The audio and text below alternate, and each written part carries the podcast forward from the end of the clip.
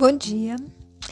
Nós sempre temos insistido em vários áudios o quanto é importante prestarmos atenção em nossos pensamentos e o quanto essas vibrações emitidas para o universo são instrumentos de indescritível força, atraindo para nós aquilo que plasmamos, seja bom ou ruim. Há uns cinco anos eu não me lembrava de determinada pessoa e ontem eu pensei nela. Na sequência, eu recebi um WhatsApp de que estava com Covid, entubado e em estado grave. Eu pergunto para vocês: coincidência ou atração? Quantas vezes alguém nos liga e nós dizemos: Nossa, estava pensando em você agora? O meu marido é o que eu chamo de boca santa. Basta ele falar e pronto, acontece.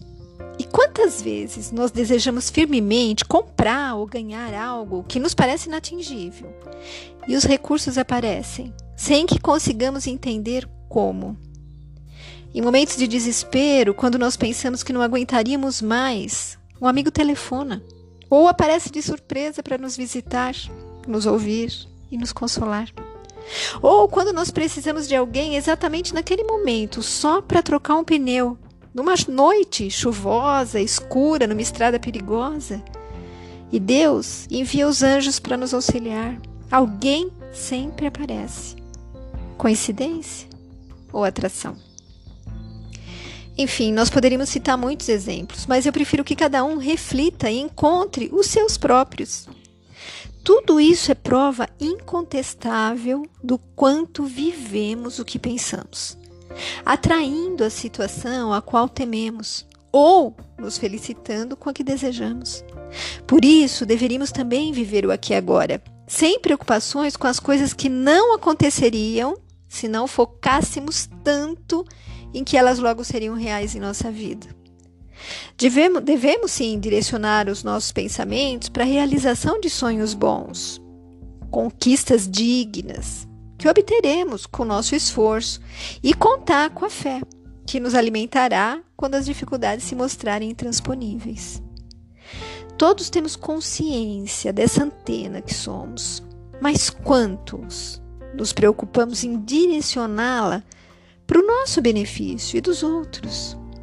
Nós sempre dizemos que nós somos os herdeiros de nós mesmos, que a responsabilidade de tudo que nos acontece é somente nossa, mesmo que insistamos em jogá-la nos ombros dos nossos desafetos. Então eu pergunto por que nós continuamos bloqueando a nossa consciência para essa verdade? Quando assumimos para nós os nossos erros e acertos, fica muito mais fácil agir sobre tudo, pois teremos controle total e nos sentiremos capazes mesmo que não seja uma fácil tarefa. Deveríamos estar atento a isso. O que pensamos, atraímos para nós. E conta uma história que dois monges tibetanos se aproximavam de um rio e viram uma mulher que chorava muito. Perguntaram o que havia acontecido e ela explicou que quando viera fazer compras do lado de cá, o rio ainda não havia subido e agora ela não sabia nadar e não tinha como retornar para sua casa, que ficava na outra margem. Um dos monges, bastante sorridente, se ofereceu para carregá-la, porque eles também iriam atravessar o rio. E assim aconteceu. Após chegarem do outro lado, os dois monges, que eram muito amigos, continuaram sua caminhada em direção ao mosteiro. Após mais ou menos umas duas horas, um interpelou o outro. Como você pôde carregar a mulher? Isso contraria totalmente o que nos é ensinado. Você tocou nas suas pernas, sentiu o calor do corpo dela junto ao seu, sentiu o seu perfume. Você se deixou tentar. E o outro respondeu calmamente: Ora, meu amigo, eu apenas pratiquei um ato de caridade e já deixei a mulher há duas horas. Você no entanto, continua a carregá-lo.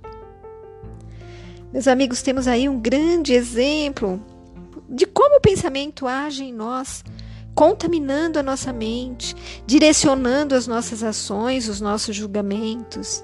Nós vemos que as criaturas se deixam levar por suas imperfeições morais e passam ao domínio dessas forças negativas sem perceber. Madre Teresa de Calcutá nos disse que a coisa mais fácil na vida é equivocar-se. Com certeza, diz ela. Quantas vezes no mesmo dia cometemos erros? Por pressa, damos informações incorretas. Por descuido, fazemos uma anotação indevida. E assim por diante. E é bem assim. Nós estamos sempre nos equivocando.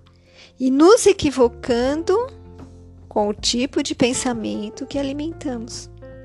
Nós sabemos que só o cultivo do amor será o antídoto para que a gente possa se libertar desses pensamentos, de condutas que apenas nos deixam enfermos, desorientados, magoados, atrasando a nossa evolução.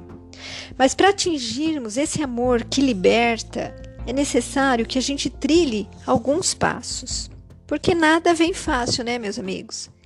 Então é preciso trabalho pessoal, suor, esse trabalho que é intransferível. A transformação interior que a gente sempre comenta, que é feita através da superação dos nossos defeitos, né? Da luta contra eles, não menosprezando a carga que os nossos deslizes exercem sobre nós julgando apenas o nosso próprio coração, os pensamentos, atos, sem nos ocuparmos com o que faz o nosso irmão. Ser assim severo só para conosco e indulgentes para com os outros. Não apontar os erros de quem convive com a gente, a não ser que nós tenhamos em mente apenas orientá-lo e ajudá-lo, né? Aquela crítica construtiva evitando então o julgamento, as más palavras, respeitando o outro, as suas opções de vida, sua maneira de ser, não criticando, mas sim aconselhando, perdoando as falhas dos nossos inimigos e dos nossos amigos também, né? E pedindo perdão, sendo caridosos. Nós deveríamos ser intransigentes conosco vigiando atentamente os nossos pensamentos e as nossas ações e nos dispondo a esse esforço permanente de renovação. Se conseguirmos agir assim, nós vamos testemunhar o despertamento da nossa consciência, do nosso coração, desse amor que é o remédio que nos afasta dos pensamentos nocivos e nos aproxima do que nos eleva e faz bem. Fique com Deus. Beijos de quem se preocupa com você.